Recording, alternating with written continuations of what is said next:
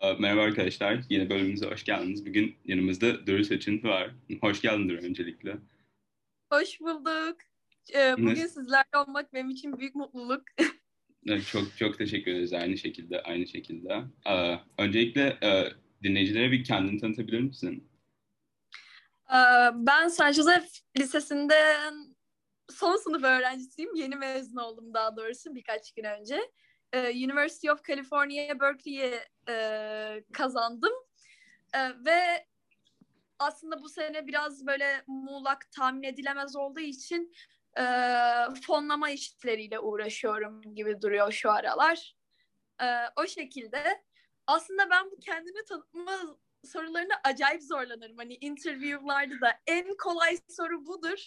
Ama hani hep ben kimim acaba falan diye bir şey oluyor. Varoluşsal bir kriz yaşıyorum bu sorularda ufak çapta. Sanırım aslında burada ufak bir rezüme özeti geçmek gerekiyor ama ben hiç, hiç öyle yapamıyorum. Yok yok rezümeyi zaten rezüme öbür sorularda gelecek. Ee, peki peki Amerika'da UC Berkeley Amerika'da Amerika dışında hangi ülkelere başvurdun ve bu üniversitelere başvurmanın gereksinimleri neler kısaca anlatabilirsen? Tabii ki, tabii ki. Fransız lisesinde olduğum için Fransa başvurularında biraz daha yardımcı oluyorlardı. Zaten derslerde e, motivasyon mektubu yazma çalışmaları yapıyorduk. O yüzden Fransa'ya başvurdum. Onun dışında Hollanda, Kanada, İngiltere, e, bir de şey tabii ki um, İngiltere'nin içinde Birleşik Krallık olduğu için bir tane İskoçya vardı. Bir de Amerika'da Yale başvurusunda soruyor işte Singapur'daki okulumuza da başvurmak ister misin diye. Teknik olarak Singapur'a da başvurmuş oldum öylelikle. Ben şeyi çok merak ediyorum. Amerika'ya başvururken eğer verecek istiyorsanız da bir şey, sınav sonuçlarını söyleyebilir, sınav sonuçlarını söyleyebilir misiniz? Eğer, tabii yani... ki.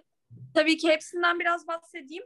Ee, gereksinimleri de söylemeyi unutmuşum zaten. Şimdi Fransa düşünüyorsanız zaten daha çok e, motivasyon mektubu ve hani orada anlattığınız bölümün e, bölümde istediklerinizin, aradıklarınızın okulla uyuşmasına bakıyorlar. Bir de dil e, yeterlilik sınavınıza bakıyorlar. İngilizce, TOEFL ya da IELTS olması da her zaman bir artı. İngiltere ve Kanada'da IELTS sınavı öncelikliyken e, Amerika'da e, daha çok TOEFL'a önem veriyorlar. Stanford gibi belli okulların çünkü ETS firmasıyla bağlantıları oluyor. Ee, bunun dışında SAT almanız ideal. Çünkü ACT ile alakalı e, genelde Amerika'da e, belli devlet okulu öğrencilerine yönelen bir program. E, baktığınızda başvuru istatistiklerine SAT ile alınan öğrenci sayısı daha fazla oluyor. Ama tabii ki e, okuma bazlı bir fen bölümü çözmek isterseniz, hıza daha çok önem veriyorsanız e, ve bilgisayarda çözmek istiyorsanız ACT de bir seçenek. Um, SAT subject testler kalktı. Bu yüzden de AP almanız yanında bence çok önemli. Çünkü e, üniversitelere şey gösteriyorsunuz. Hani üniversite giriş seviyesi bir dersi ben kotarabiliyorum diye. Ki okulunuzda bunun programı yoksa ya da IB yoksa bile bunu kendi çalışmanızda bence çok ilham verici. E, şimdi ben biraz size kendi skorlarımdan bahsetmek istiyorum. Öncelikle e, şunu söyleyebilirim. Ben hani böyle mükemmel mükemmel bir öğrenci değilim. Dilim iyiydi. Şimdi IELTS'ten 9 üzerinden 8,5 aldım. E, TOEFL'dan Best e, Super Scoring var orada gene SAT gibi. 112 aldım. Speaking için tekrar girmiştim. Bilgisayara konuşmak biraz zor oluyor. SAT subject 3 tane aldım. E, Fransızca 800 üzerinden 780.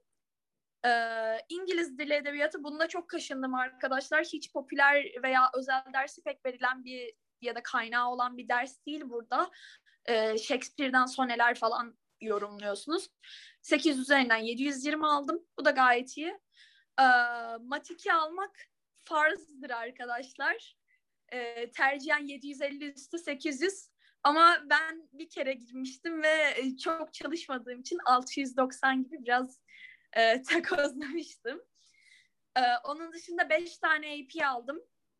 Mikro, makro, psikoloji, e, Human Geography. Bu da giriş seviyesi hazırlık bir ders. Ama çok eğlenceli geçiyor. Ee, ve Kalkülüs BC aldım. Kalkülüs BC'den önceki sene 10. sınıfta son dakika AB almaya çalıştım. O BC ile AB'nin tek farkı BC'de işte seriler gibi bir iki konu daha oluyor. Ee, AB'den 10. sınıfta kalmıştım ben ve kaşınıp seneye AB'yi tekrar etmek yerine BC almaya karar verdim ve bir şekilde daha zor olanı geçtim. Ee, SAT konusunda da SAT'de genelde ideal olan hedeflediğiniz okula göre 1470 üzeri çok güzel bir skor. Çünkü yabancı öğrencilerde bir tık daha hassas oluyorlar. Özellikle de burs istiyorsanız.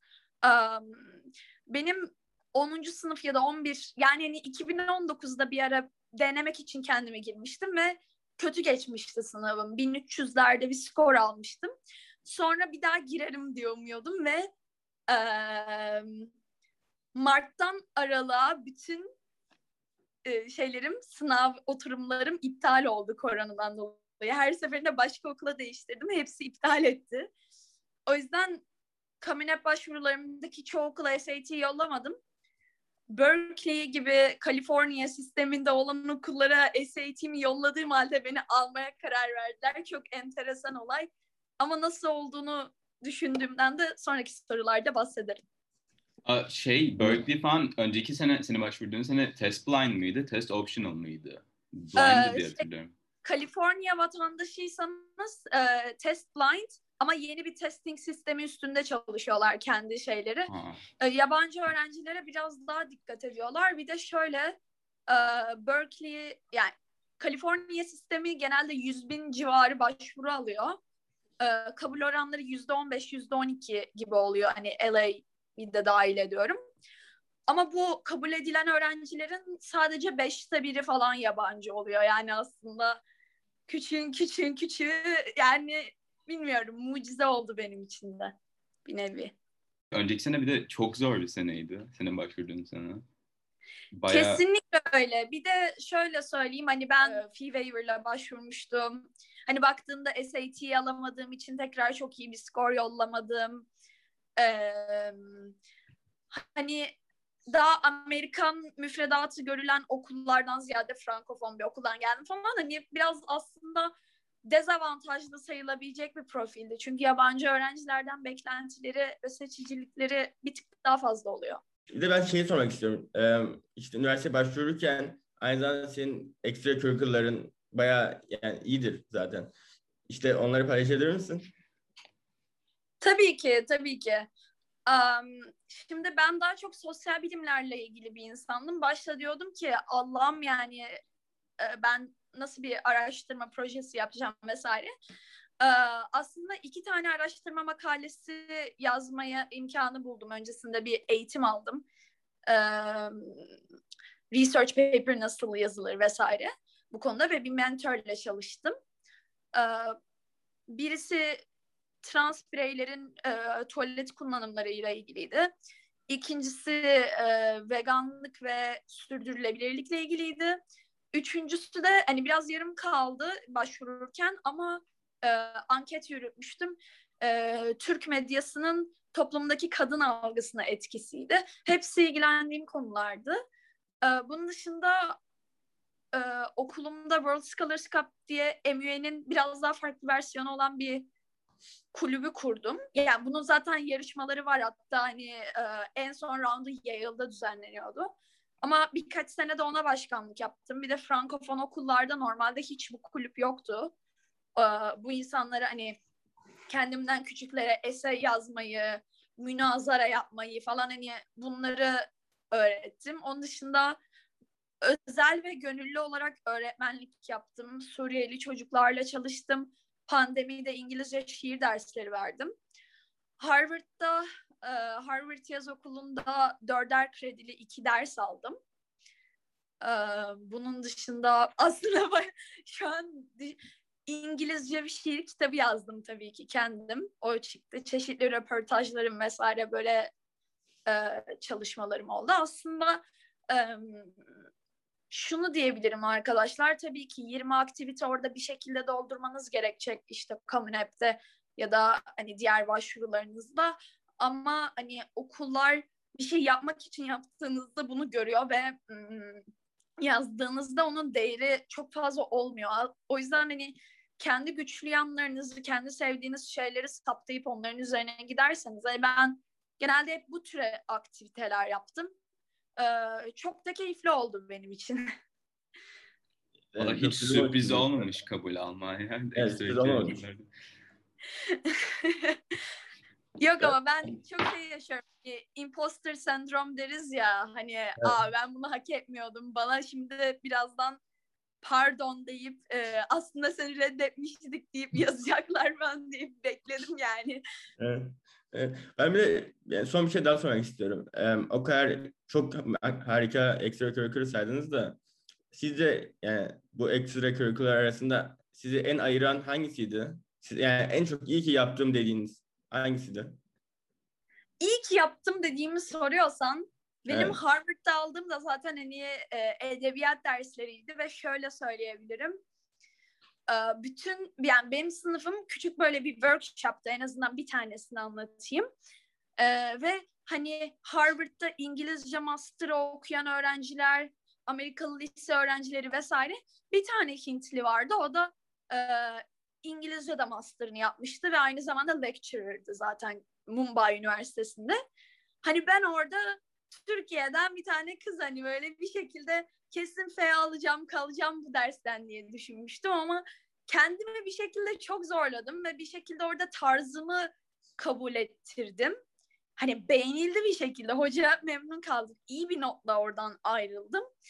Ve hani sonra bunu e, hobilerimi hani şeyi görmek istiyor çünkü üniversiteler. Yaptığın şeyin etkisini de görmek istiyor. Ee, çevreni nasıl etkiledin, kendini nasıl etkilendin bundan. Hani sadece klasik şuraya gittik, çatı yaptık gibi değil de mesela ben buna gittim. Sonra burada yazılarımı geliştirerek bir tane İngilizce şiir kitabı yazdım. İngilizce şiir kitabımda e, işte aile bağlarının kutsallığı algısıyla oynamak olsun e, toplumun kadınlık algısıyla oynamak olsun. Biraz tabu olan şeyleri kurcaladım ve hani bunu biraz kara mizahla yaptım. Öyle bir bana bir ters kurdurdu ve bir kitap bastırdı. O yüzden hani sanırım Harvard'dı ya. Evet, çok güzel duruyor zaten. Çok güzel geliyor. Ben şeyi sormak istiyorum. Sosyal bilimler dedin ya, onu ona ilgim vardı falan filan. Ee, hani spesifik olarak başvururken hangi bölümü yazmıştın? Tabii ki Yazıyor paylaşayım. Ee, ben hayatımın büyük bir çoğunluğunda aslında İngiliz dili edebiyatı okuyacağım diye planlamıştım. Sonra 11. sınıfa bir geldim. Hani humanities değil de ben fark ettim daha çok etkim olsun. Biraz daha işte e, özel şirketlerde projeler üstüne çalışayım dedim. Mesela nasıl olabilir? Bir örnek vereyim. E, yakın zamanda gördük CVS, e, AT&T gibi e, firmalar Pride Month'ta e, LGBT friendly e, kampanyalar yürüttüler ama aslında e, bir yandan da anti LGBT olan e, yasaları destekleyen politikacılara maddi destekte bulunmuşlar. E, ya da işte e, hızlı moda markaları kendilerini hani şey gösteriyor ya ekolojik gösterdikleri ürünler çıkartıyor aslında doğrusu Hani ben bunları daha dürüst, daha transparan bir şekilde yapabileceğim e, projelerde çalışmak istiyorum ileride. O yüzden başvurularımda da e, ba- genelde sosyoloji, ek- ekonomi, felsefe, çap bunu İngiltere'de de biraz yaptım. E, gender Studies'i sadece Amerika'da başvurdum çünkü hani onu biraz arka kapı olarak kullandım. Sonra başka şey yapabilirim diye. Antropoloji, e, bu tarz şeylerle ilgilendim. E, insanları toplulukta e, ayrıştırma nedenlerimiz neden hani farklı olanları neden ötekileştiririz? Hani biraz bunların kökenlerine inmek için aslında e, bir şey. Ekonomik kısmı da zaten daha çok sosyal refahla ilgilendiğim için de. Gayet anlamlı bir major olmuş senin için. Bayağı. Şeyi de sormak istiyorum ben. Birçok farklı ülkeye başvurdun. spesifik olarak üniversiteleri de sıkıntı olması sayabilirsen ve hangilerinden kabul aldığını, hangilerinden işte sonuçlarını genel olarak söyleyebilirsen. Tabii ki paylaşabilirim. um, Kanada'dan başlayayım. Toronto ve University of British Columbia'dan kabul aldım. Ee, ama ben McGill'i bekliyordum açıkçası. Ee, çeşitli sebeplerden ötürü. McGill'in e, çok güzel bir e, şeyi vardı. Yatırım management'ı, yatırım işletmesi gibi bir bölüm vardı. Çok ilgimi çekiyordu o fakülte. Ee, ve 1 Mayıs depozito yatırma tarihi geçti. Ben o yüzden işte UBC Toronto'yu reddetmek durumunda kaldım ve sonra hep McGill'ler red geldi. o yüzden 3'te 2 diyebiliriz Kanada için. Zaten 3 hakkım vardı. Ee, ama hani backup bölümlere e, başvurabiliyorsunuz. Mesela McGill'de ikinci yıl başvurduğum yerden bekleme listesi gelmişti. Geri çevirdim. İstediğim şey olmadığı için asıl. Ee, Fransa'da Sorbonne'a, Paris'te e, Lyon'da bir üniversite, Lyon Lumière 2 e, ve Toulouse'da bir üniversite, Jean Jaurès. E, onlara başvurdum. Üçünden de kabul aldım. Hollanda'da e, Amsterdam'a başvurdum. Amsterdam ve Maastricht üniversitelerinde numerus fixus yani kısıtlı kota olan popüler bölümler. Bunlara özel bir seçme sınavı veya başka kriterlerle alıyorlar. Bunlara başvurdum. Leiden Üniversitesi'ne başvurdum Lahey'de ee, ve Groningen'e başvurdum. Dördünden de kabul aldım. Ee, ilaveten Leiden'da ilk sene yarı yarıya e, eğitim ücretini hükümetin karşıladığı özel bir başarı bursu aldım. Ee, sanırım Holland Scholarship'ti.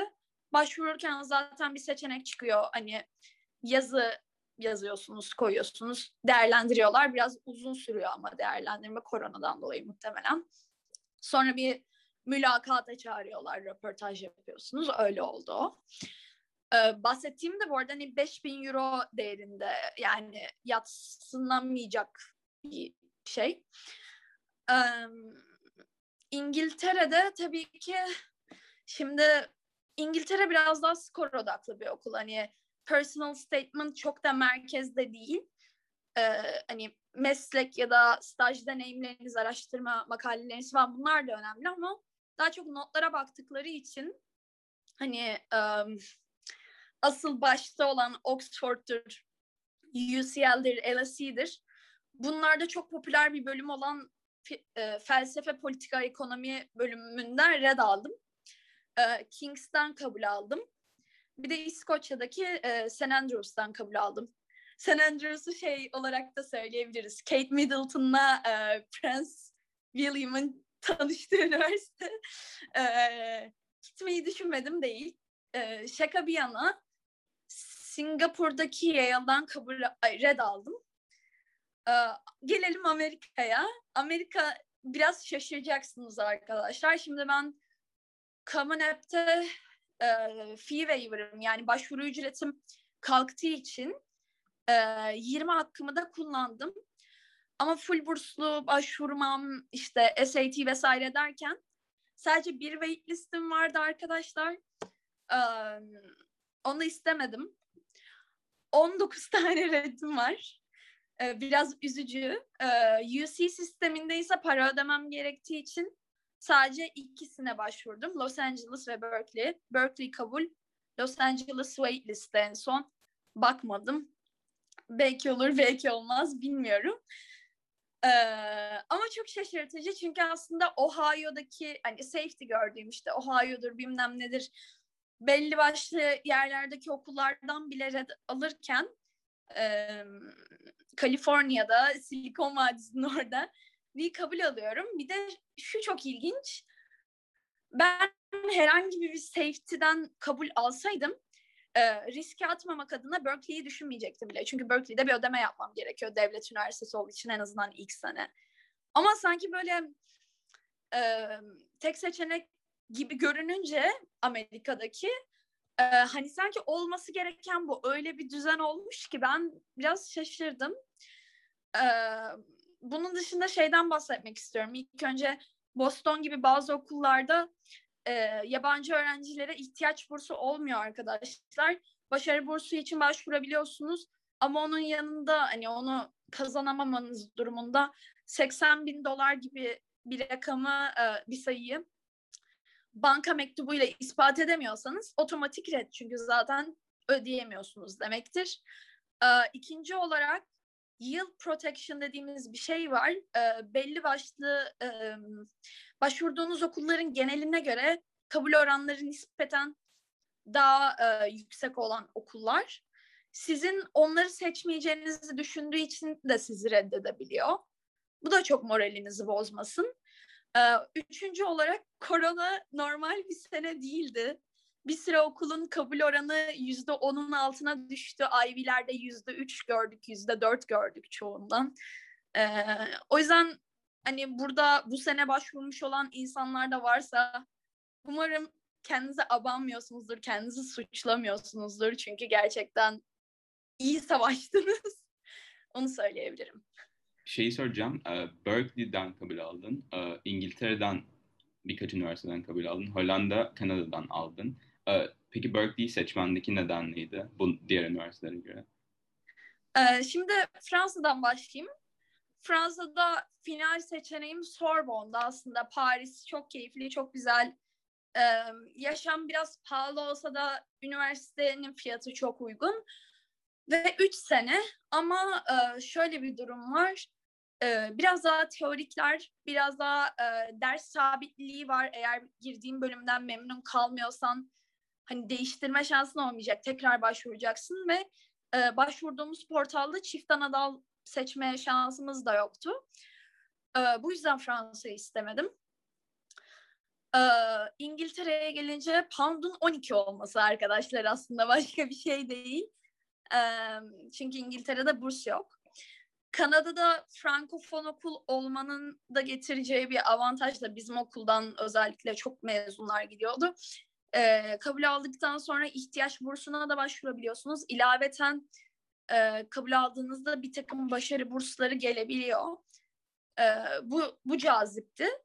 E, ama öncelikle UBC benim üçüncü tercihimdi ve biraz da hani Kanada'nın diğer ucunda kalıyordu. Toronto biraz tuhaf gelecek size ama benim en yakın arkadaşlarımdan biri orada okuyor. Ve hani oraya başvurdum başta güzel geliyordu kulağa ama sonra düşündüm ki onunla hani böyle olursam hep onunla vakit geçirmek isteyeceğim ya da hep diğer işte çevremizdeki arkadaşlarla ve kendimi asla e, geliştirme imkanım olmayacak. Konfor alanımda kalacağım. Çünkü o çocuğu ben burada da Türkiye'de de yani her hafta görüyorum muhakkak. Hani aynı şey olacak. O zaman niye ben o kadar efor sarf ettim? McGill'i bekliyorum. Mac, bekliyordum. McGill olmadığı için de e, Kanada'dan da vazgeçtim. E, kaldı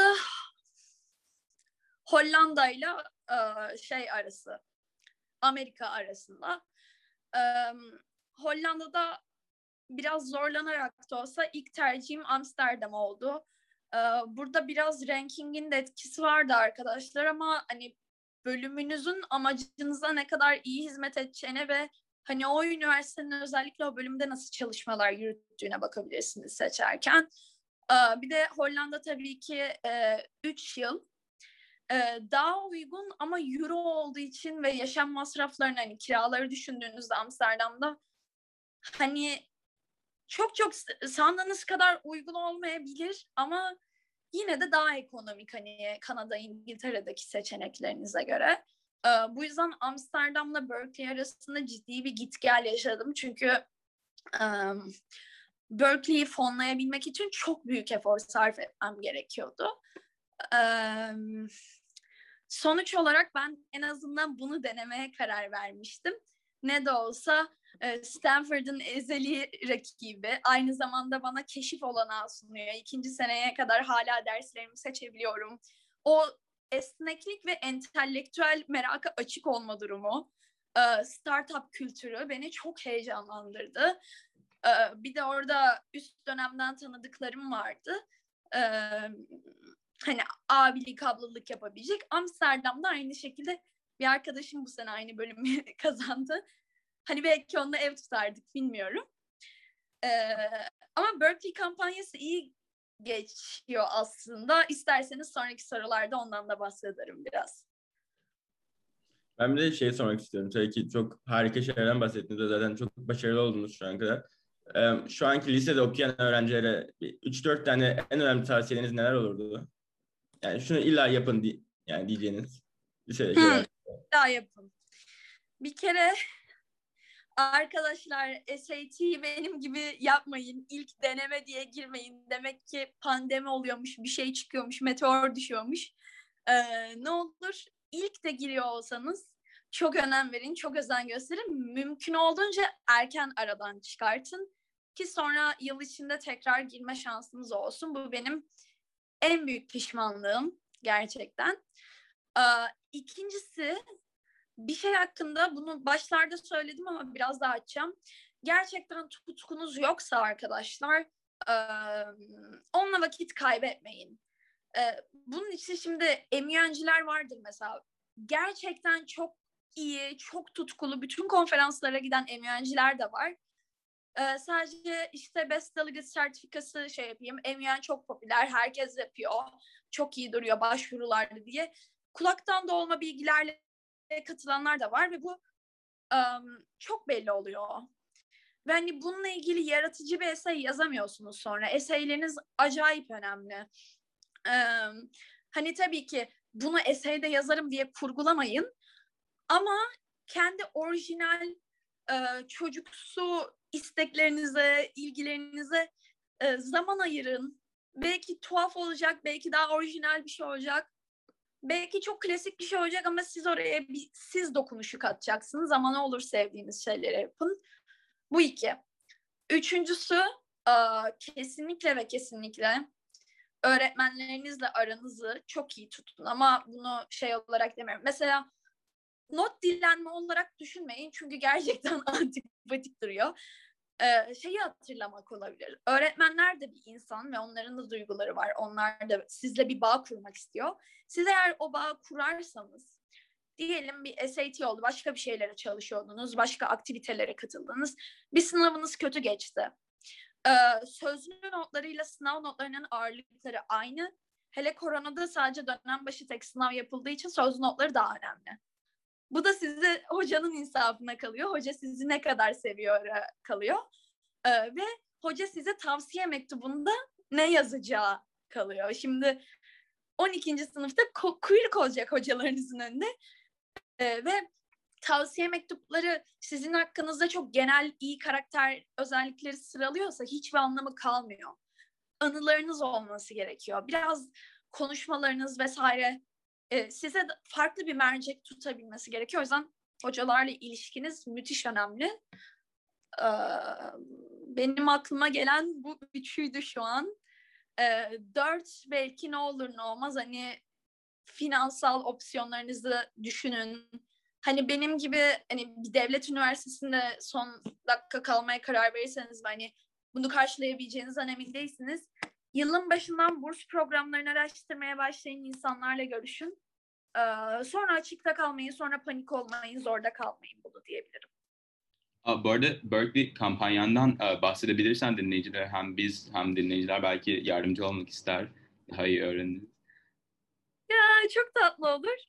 Ee, şöyle arkadaşlar ilk önce ben e, LinkedIn vasıtasıyla çeşitli iş insanlarıyla deli gibi görüştüm. Deli gibi görüştüm dedim hani hangi şirkette kim ne varsa böyle hani tanıdığının nasıl nasıl nasılını kendim aramaya çıktım. Hani böyle çok annem babam aracılığıyla çok bir şey yapmamaya çalıştım. Çünkü e, her ne kadar benim bir iş çevrem bir şeyim olmadığı için riskli görünse de siz bunu anne babanızın iş çevresine yaparsanız sonra onlara bir e, manevi külfet oluyor. Bir favor yani biraz böyle karşılıklı oluyor demeyeyim ama yani o tarz bir şey oluyor. Onlar bir tür bir vebal altında, bir şeyin altında kalıyorlar.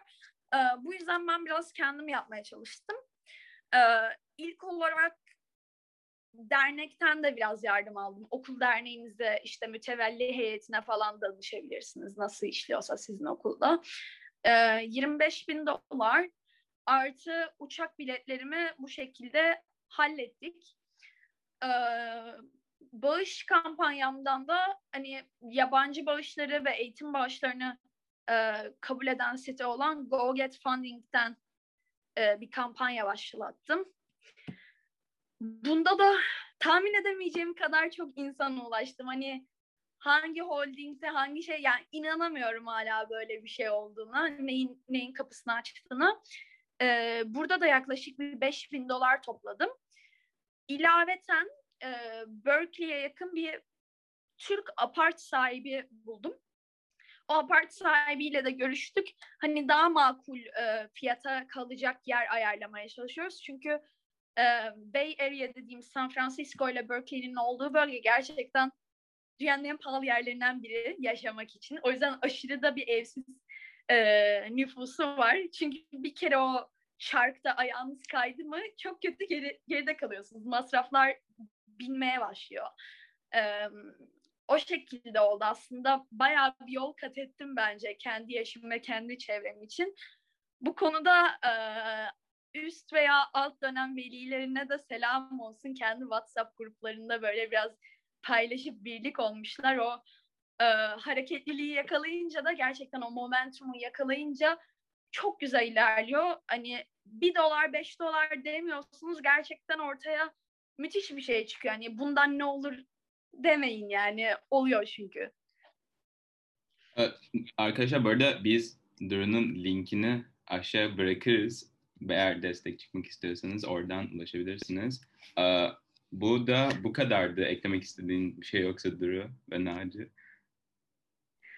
Ya aslında ben böyle bir podcast olmayı çok istemiştim. Sana da yazmıştım biliyorsun. Gerçekten hani keşke benim de bir yardımım dokunsa. Hani ben zamanında çünkü çeşitli şeyleri bilsem e, çok işime yarardı diye düşündüğüm oluyordu. Bazen araştırdığım, gözümden kaçan bir şey oluyordur muhakkak. Eğer sizin de soracaklarınız varsa et Duru Sacinti'den bana DM atabilirsiniz. Bir şekilde ulaşabilirsiniz ve ben sizin başka sorularınız varsa yanıtlamayı çok isterim. Çok öpüyorum. Bana bu imkanı sağladığınız için de sizlere de teşekkürler. Ne demek? Biz senin iletişim bilgilerini falan yine bölümün açıklamasına koyarız. Teşekkürler dinlediğiniz için. Görüşmek üzere.